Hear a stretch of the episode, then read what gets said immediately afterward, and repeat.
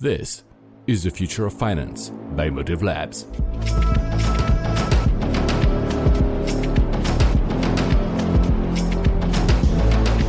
Hello, welcome to the Future of Finance, the Motive Labs podcast where we live and breathe the next generation of financial technology.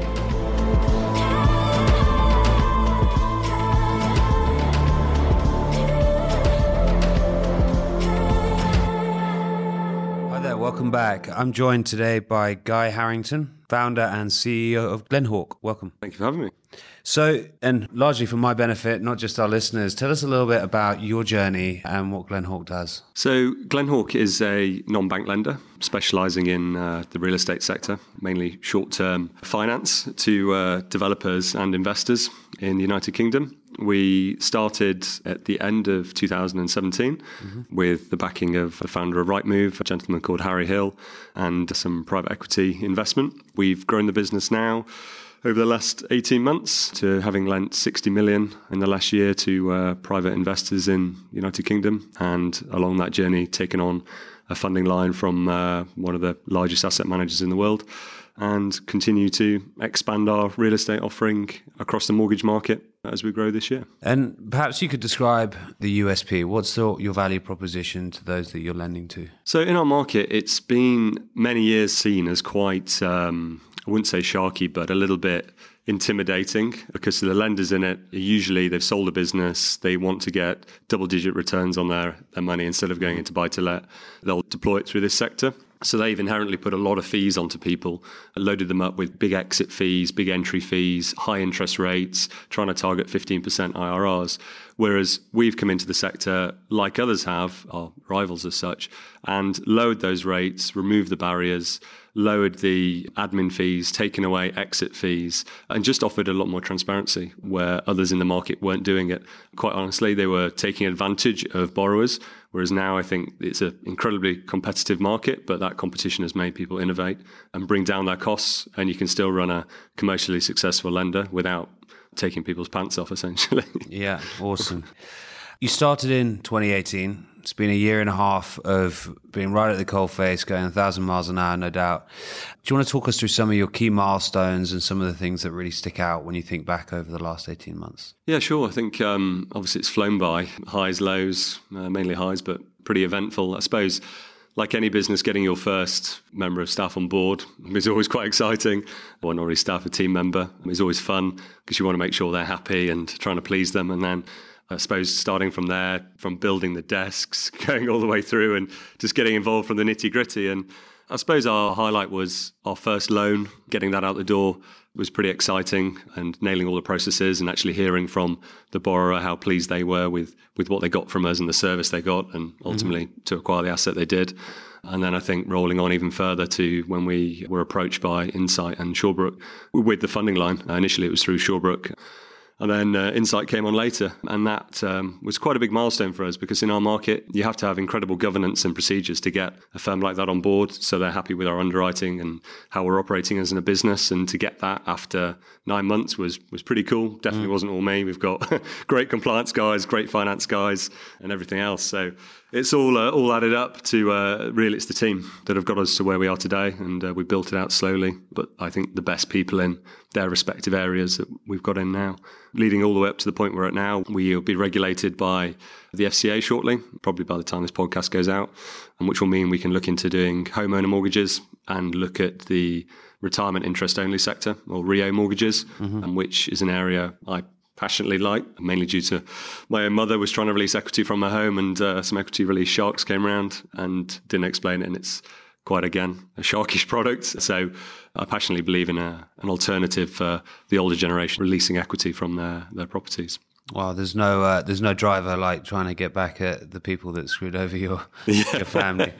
I love that. So from building a team to doing your first loan, to getting the funding line sorted, and then to being FCA regulated to allow you to diversify across other products, all in 18 months. It's awesome. We're going to come back to the team part in a moment because I'm a big believer in people being the foundations of every business and talent really being one of the hardest things to get right and nail on the head. Mm. You talked about your first loan. I've been involved with a number of different lending businesses previously, and we've looked at a lot of not dissimilar businesses.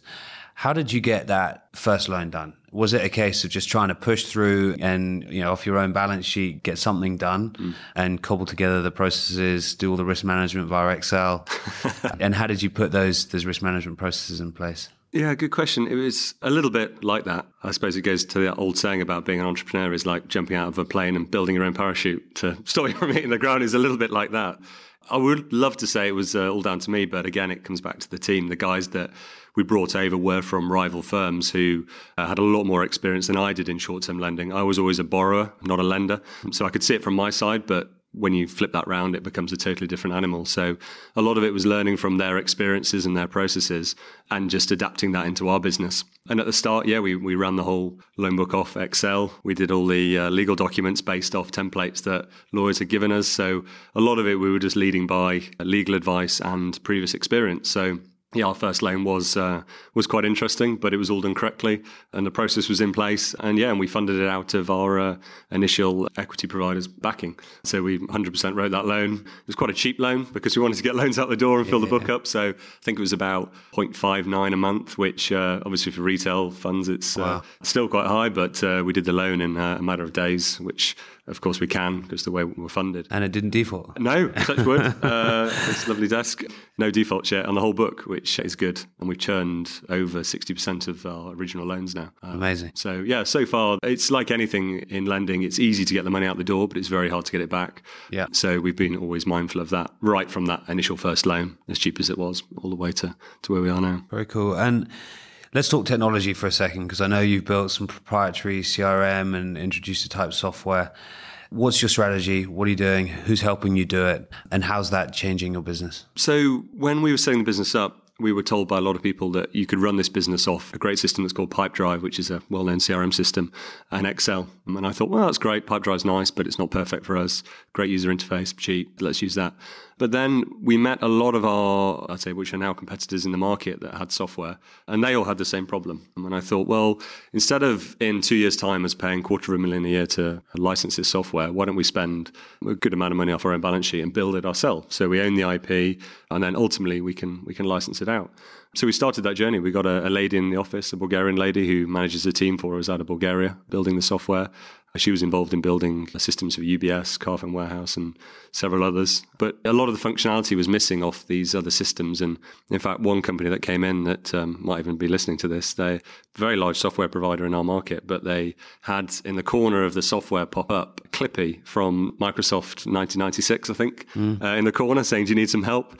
And I think that gave us a pretty good idea as to what the short term lending software market was like. There wasn't yeah, yeah. any product there that suited us and that we didn't want to be paying a fortune for in two, three years' time.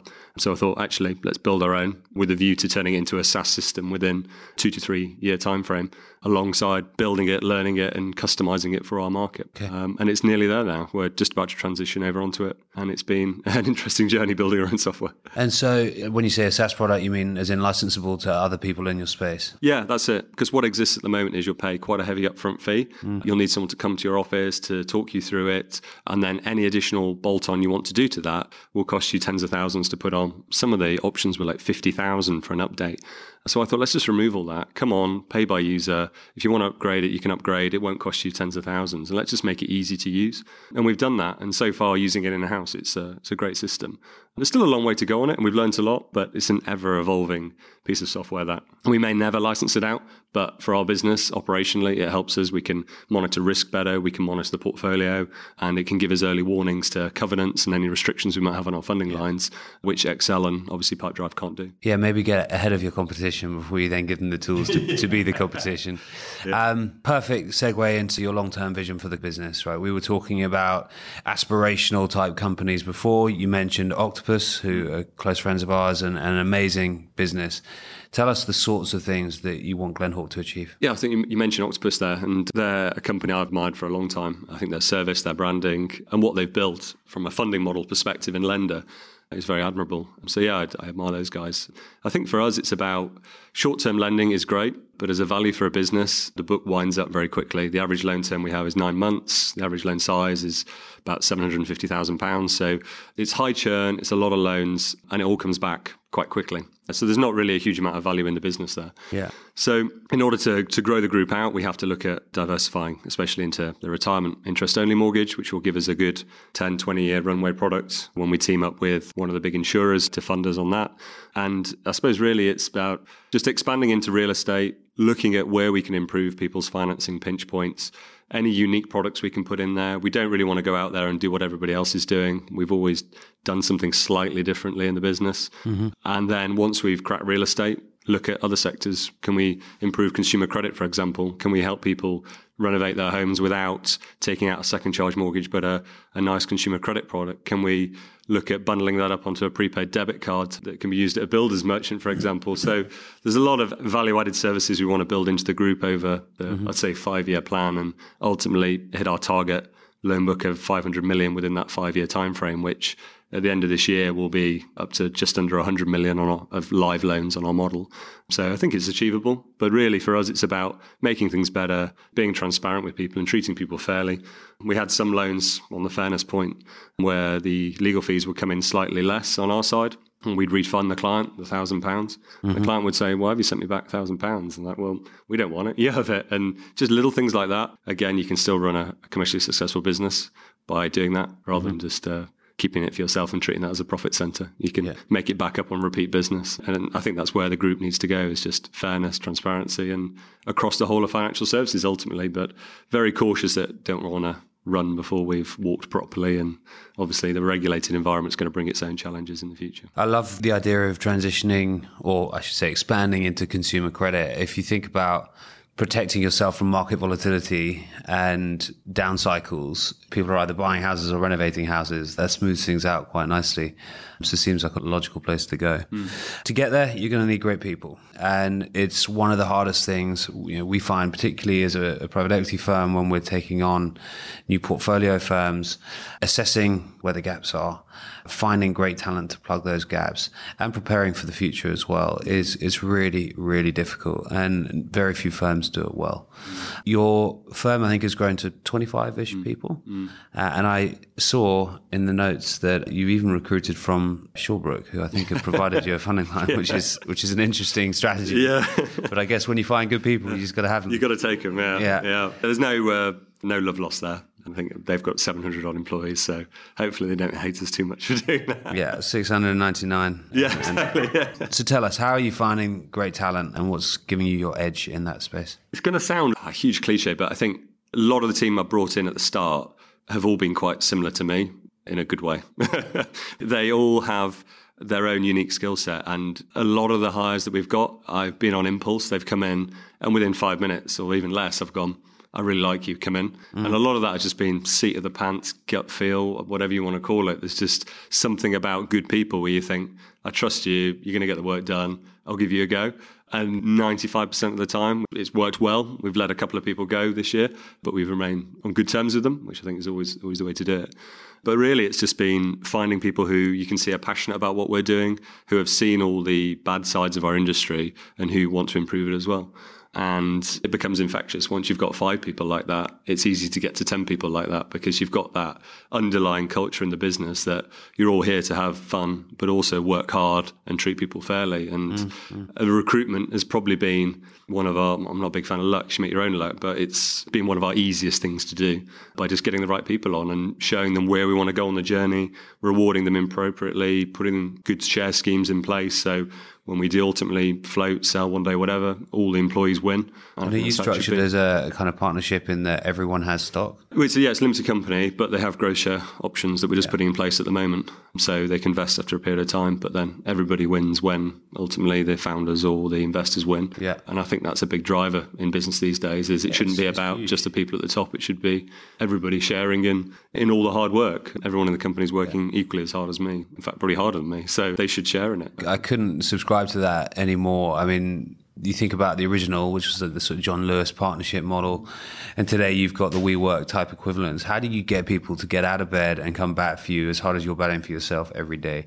And people consistently underestimate how much time and money it takes to keep people happy. You know, not necessarily on the binary compensation side of things, but just creating an environment people want to be in, where you can high five people over the wins and you can share a beer with them on a Friday afternoon. It's it's really really important. Yeah. When I say high fiving, I don't mean bell ringing. Yeah, we've got a bell. Well, it's just a little hotel reception bell for when we do a deal. But I agree. I think um, a lot of that we've tried to instill in the business from the start. Because I'm quite conscious as you can't really create culture when you've got a thousand staff. You have to do it when you've got 25. Uh, mm-hmm. Otherwise, it's too late. It has to mm-hmm. be infectious and spread.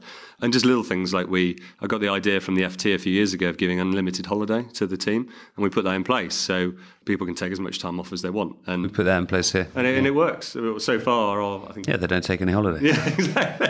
But then you, you see a clear pattern of people that do take a lot of time off, and then there's people that our HR system says they're, they're underperforming on their holiday time. Mm. And you think that's good because you're giving them a, a lot of rope there, uh, yeah. enough to almost hang themselves on, and they don't take the, the piss as such, another yeah, word, yeah, for or take the mick. And that's interesting. Putting that in place was, was quite cool. I'm a big believer in work life integration. A lot of people aren't, right? If you want to do a nine to five job, great. Just don't come work here or with me because I'm a big believer in kind of infusing the two. And if you create a fun environment where you're good people trying to do good things, it's very, very doable. Mm.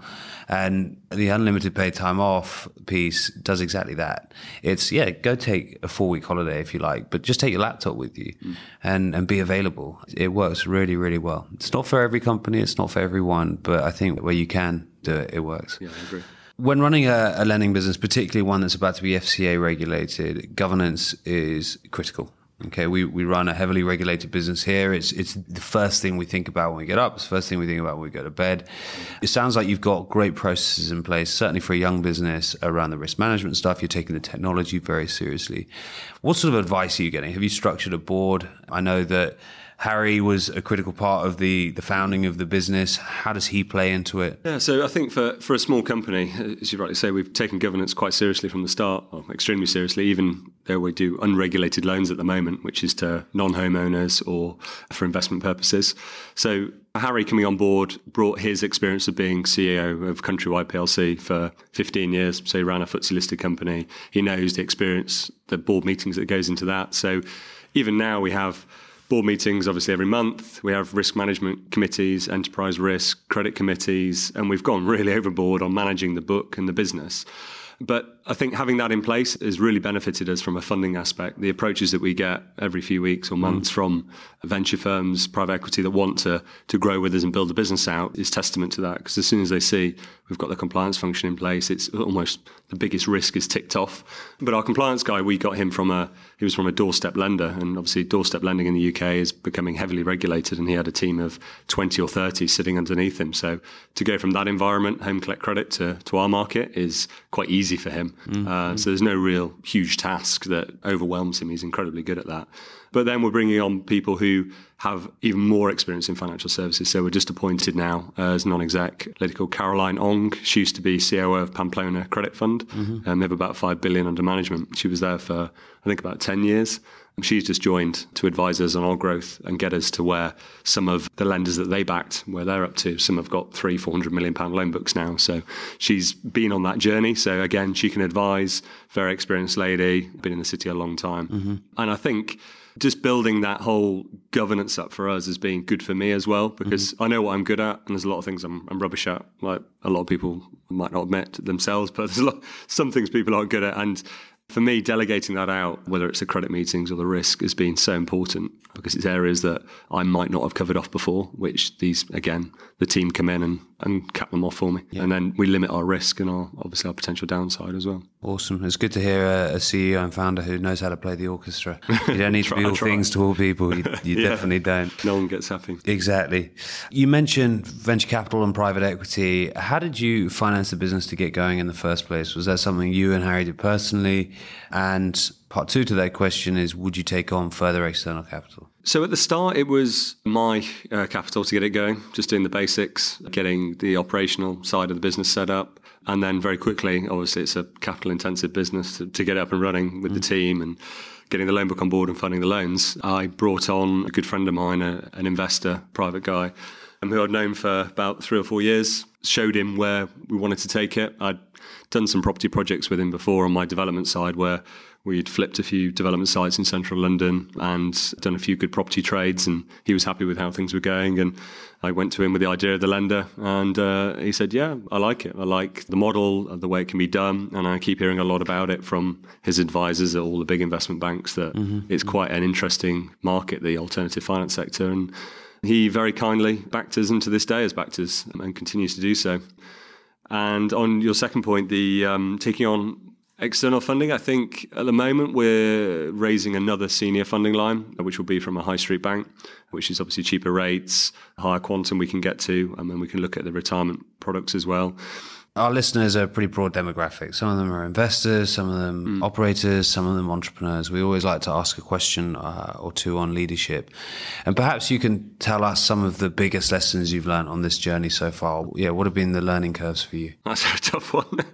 I suppose every day you learn something. Yeah. I'm a big believer is you don't win or lose, you win or learn in yeah. life. And in the business it's it's tough. Every day something pops up. And there's been some incredibly steep learning curves from getting the wrong employee on board, for example, who initially you thought was phenomenal and then you might be proven wrong or a deal might go sour or you give too much leeway to a borrower because they're late on a payment and ultimately it affects your, your funding line or there's certain things where you look back and you think there's been some incredible lessons there. And I think it's every single day you learn. There's probably never been one pivotal moment where I've thought, oh, that was a massive, massive yeah. point. It's always, I find a lot of the, the challenges in the business are with the people and getting most out of people is, and seeing them grow, I find it a really big challenge for myself because I think ultimately I'm doing this business to, to help people grow on a personal level. Yeah. And I want to make sure everybody's challenged. And sometimes you see people that might not be fully optimized and you think, right, how can I help them improve? Mm-hmm, you worry mm-hmm. about it and you think, right, what can I do better? And I suppose ultimately all the worry comes back and the lessons onto yourself as to what you can learn from them. But I think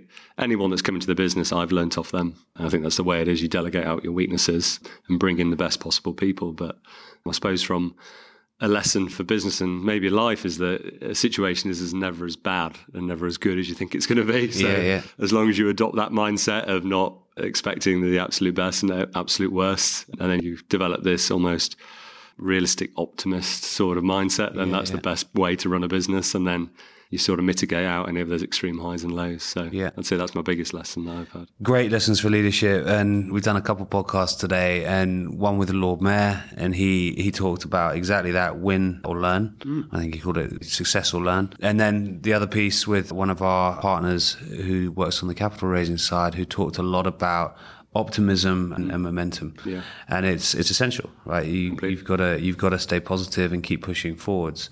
And then to your point, it's never as bad or never as good as you think it is. It's yeah, never a good day, never a bad day. Was something one of my colleagues told me early on, and I think if I didn't know that, mm. I'd have a lot more grey hair because you, you just learn to be resilient and uh, and to keep pushing forwards. That's a really a perfect word, I think, for a business in its first couple of years of growth. It's just resilience. It's mm just getting up the next day when you're being knocked down. That old saying, when you're going to fall off the horse, get back on it. Yeah. Just keep pushing and keep going, and then the sun will come out again, even though it's pouring with rain today, but yeah, you're like one day it gets better again. So yeah. you just keep your head up, and then optimism as well. I think again on the team side is is, is huge. You have to have that positivity about you. If you're always picking up on the negative aspects, then it's toxic and just brings the business down. Yeah. Whereas if you're all hoping for the best, wishing for the best, then yeah.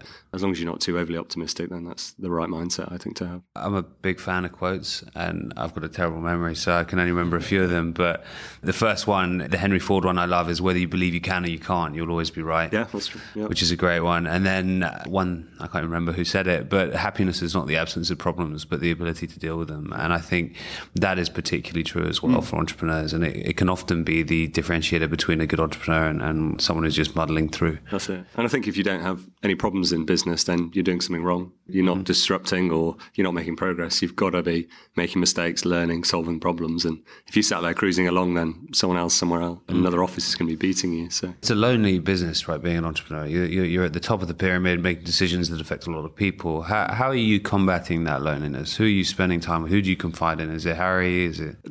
yeah, it's a really uh, yeah, quite a, a, good personal question, I think, because um, you're right. I think you, dig too deep. no, it's very deep. deep for, How lonely are you? yeah, yeah, exactly. Which dating site? No, I've got a fiance. um, I mean, you've had this yourself, Sam. It is very isolating, but you have to have something that takes your mind off it. Whether it's for me, quite bizarrely, I like building Lego. Um, it sounds okay. quite a mad admission, but it ta- it's a process and it takes your mind off everything that's happened in the day. And you have to have something that disconnects you from the reality of the business environment. Otherwise, you, I drive my fiance mad. I drive all my friends mad, and you can't turn to anything toxic, whether it's drugs, alcohol, or anything like that. It has to be something that still gives you that enjoyment, but away from work. And I think, again, coming back to when you have those tough days, it's just realizing that the next day isn't that bad. And whether I speak to, to Harry sometimes in a board meeting, or my dad's pretty good actually. My Dad's pretty straight talking guy from the north of England, so he usually just cuts through the BS and just says, "Oh, have you thought about that? Thought about that?" And you think, actually, you know what? It's that again, it's that age brings experience, and it's nice to draw on that. But even anybody in the company, I mean, on a table full of girls, and um, there's a lot of times where they see I might be having a bad situation or come out of a bad meeting, or I'll be thinking deeply about a problem, and they'll support me. And a lot of it is surrounded by those people that can just pick you up when they see you're down. And well, I'm being transparent about feeling down, I guess, and being mm. able to share that, bottling it up, just keeps the pressure on your shoulders. Yeah, and it's getting more and more okay to do that these days to to let it out as such, mm-hmm. and not have a cry on someone's shoulder, but just to say, yeah, it's been a tough day, yeah, but new day tomorrow, and just talk to someone about it, and it's okay to be like that. No one's made of steel, no one's invincible. Everybody's got their weaknesses, I think, and sometimes you've got to got to let it go. Yeah, totally agree with you. Right, as an entrepreneur, you're going a thousand miles an hour all the time. Uh, just from this short conversation, I can already tell how reflective you are and thoughtful, which is an amazing quality to have when you're going at that pace. How do you structure your day to get the most out of it? Are there little tips and tricks that you have in there? I walk into the office and out every day. So that's about a six mile round trip which just gives me time to. I take a long detour through the park. Don't look at my phone. Don't try not to listen to phone. music. Yeah, wow. I just I walk along and I just. It sounds really hippie, but I just look up at the trees. You listen to the birds. You feel your footsteps. You almost become a little bit mindful, and you think, okay, what am I going to solve today? What do I want to achieve? And it's almost a zen-like quietness that during the day you don't get. I mean you know what it's like, Sam, where you're just being pulled in 100 directions and you get to the end of the day and your mind's frazzled, you can't think straight, and you think, oh, wow, what's happened? And just to walk through the park just relieves all of that. And for me, it's a, it's a good way of just chilling out. I love um, that. When it's raining, it's not ideal, but which, which, which park is it? Uh, through Hyde Park. So um, yeah. if you walking through Hyde Park at six thirty, uh, most mornings you'll see me wandering through. We should we should walk together. yeah, like that. that's it. I like walk that. and talk. I was reading a good book actually uh, recently. It's called The Trillion Dollar Coach. Okay, can't remember the guy's name, but he essentially trained Tim Cook up, Steve Jobs, Bill Gates, and they always used to go on long walks with him and they did their best thinking when they were walking and talking. Yeah. That's where I sort of started to develop the idea of your mind works better when you're out in the outdoors rather yeah, than yeah, being sat behind a desk having a conversation in a board meeting or something. But and then I suppose during the day it's just keeping active. I've got a stand up desk, which is a real cliche these days for yeah. finance or tech, but I find that just gives you a bit of energy, makes you think clearer, and just breaks the day up a bit. You need to put a running machine underneath your. That's the uh, next step. Yeah. Well, usually I've got Ella's dog trying to bite my ankles under the deck. So. Very cool. No, I'm a big believer in, in the outdoors, uh, helping free the mind and find inspiration. And part of the reason we chose this office is because we wanted a balcony with a river view. Mm. And granted, nine days out of ten, it, the weather sucks, but yeah, it really does make a difference. And I think, yeah, I speak to, in fact, we have a lending business in this office, and, and the CEO is a big practitioner and believer in meditation, which mm. I, I, subscribe to philosophically. I've not yet got myself to actually do it. uh, I think there's a bit of a learning process there, but it's it's something that many many top business leaders do, and I think in the the world today, you know, these things, our phones, mm. there's so many different mediums and, and ways for people to contact you. The anxiety just creeps in every day. You see your inbox filtering out, you've got hundreds of notifications. It's it's important just to unwind. You're almost too connected these days. And I got one of these, these days you call them dumb phones, but in my era, you'd have called them like a Nokia 3210, which just has no functionality on it. And some days I'll just divert all my calls to that. And I can't get WhatsApps on it, I can't get emails on it, just phone calls. Genius. So divert it off my iPhone, leave the office, go for a walk. If someone really wants me, they can call me in an emergency. It's just a nice way to cut out all of the hassle yeah, and all the noise and Sky News alerts and Brexit rubbish and everything that's going on in the world. Yeah, really. yeah. So uh, need more of that. Very cool. Right, we're getting towards the end. Some of the questions I always ask who have been some of your role models? We all have them, and it's critically important, I think, to, to glean from other people's experience and in some respects help them do that in reverse and do the hmm. reverse mentoring stuff. But who have been yours? I suppose aside from all the usual like inspirational business leaders that you read books of and, and gain tips from from those guys of their journeys, but I think the people we had in the business in the early days that took that risk to come on board and were mad enough to join me and had the belief that it might work, leaving stable jobs, coming to work for a, a guy that they uh, they'd only known for a few months. I think that to me was a hell of a risk to take, and they were just natural risk takers doing that, and it came through, and obviously they're still with us now. I think for me that was quite quite inspirational that there were people out there willing to to take that risk, and the people that came on in the early days that worked tirelessly to get all our processes and systems in place from day one. It was only three of us essentially on day one, and uh, I think those guys were pretty big inspiration for me, Nick and Annabelle, and then the rest of the team that came in. That's a really nice way to answer the question, not one I've heard before. We're going to wrap it up. Before we do, I want to say thank you to Richard Gotler for connecting us. Richard runs your uh, PR and communications. If this doesn't become the most listened to episode we've ever done, if it doesn't beat the chairman of Microsoft, if it doesn't beat the Prime Minister of Australia, we know who to blame. That's a lot of pressure, but Awesome. Thank you so much. Real pleasure to meet yeah, you. thanks for having me, Sam. Thank you for your time and insights. And thank you very much for tuning in. I'm Sam. See you next time. The information contained in this podcast is intended for discussion purposes only. It is not a recommendation, offer, or solicitation for the purchase or sale of a security or any services of Motive Partners. All investing involves risk, and there is no guarantee that past performance will be indicative of future results. The views and opinions expressed in the podcast are as of the date of recording, reflect the views and opinions of the persons expressing them, and do not necessarily represent the views or opinions of Motive Partners. Motive Partners makes no representations or warranties as to the accuracy, reliability, or completeness of any information provided, and undertakes no obligation to update, amend, or clarify the information in the podcast, whether as a result of new information, future events, or otherwise. Any securities, transactions, or holdings discussed may not represent investments made by Motive Partners. It should not be assumed that securities, transactions, or holdings discussed, if any, were or will be profitable, or that the recommendations or decisions made in the future will be similar or will equal the performance of the securities, transactions, or holdings discussed herein. This podcast may contain forward looking statements that are based on beliefs, assumptions, current expectations, estimates, and predictions about the financial industry, the economy, Motive Partners, or Motive Partners investments. Nothing in the podcast should be construed or relied upon as investment, legal, accounting, tax, or other professional advice, or in connection with any offer or sale of securities.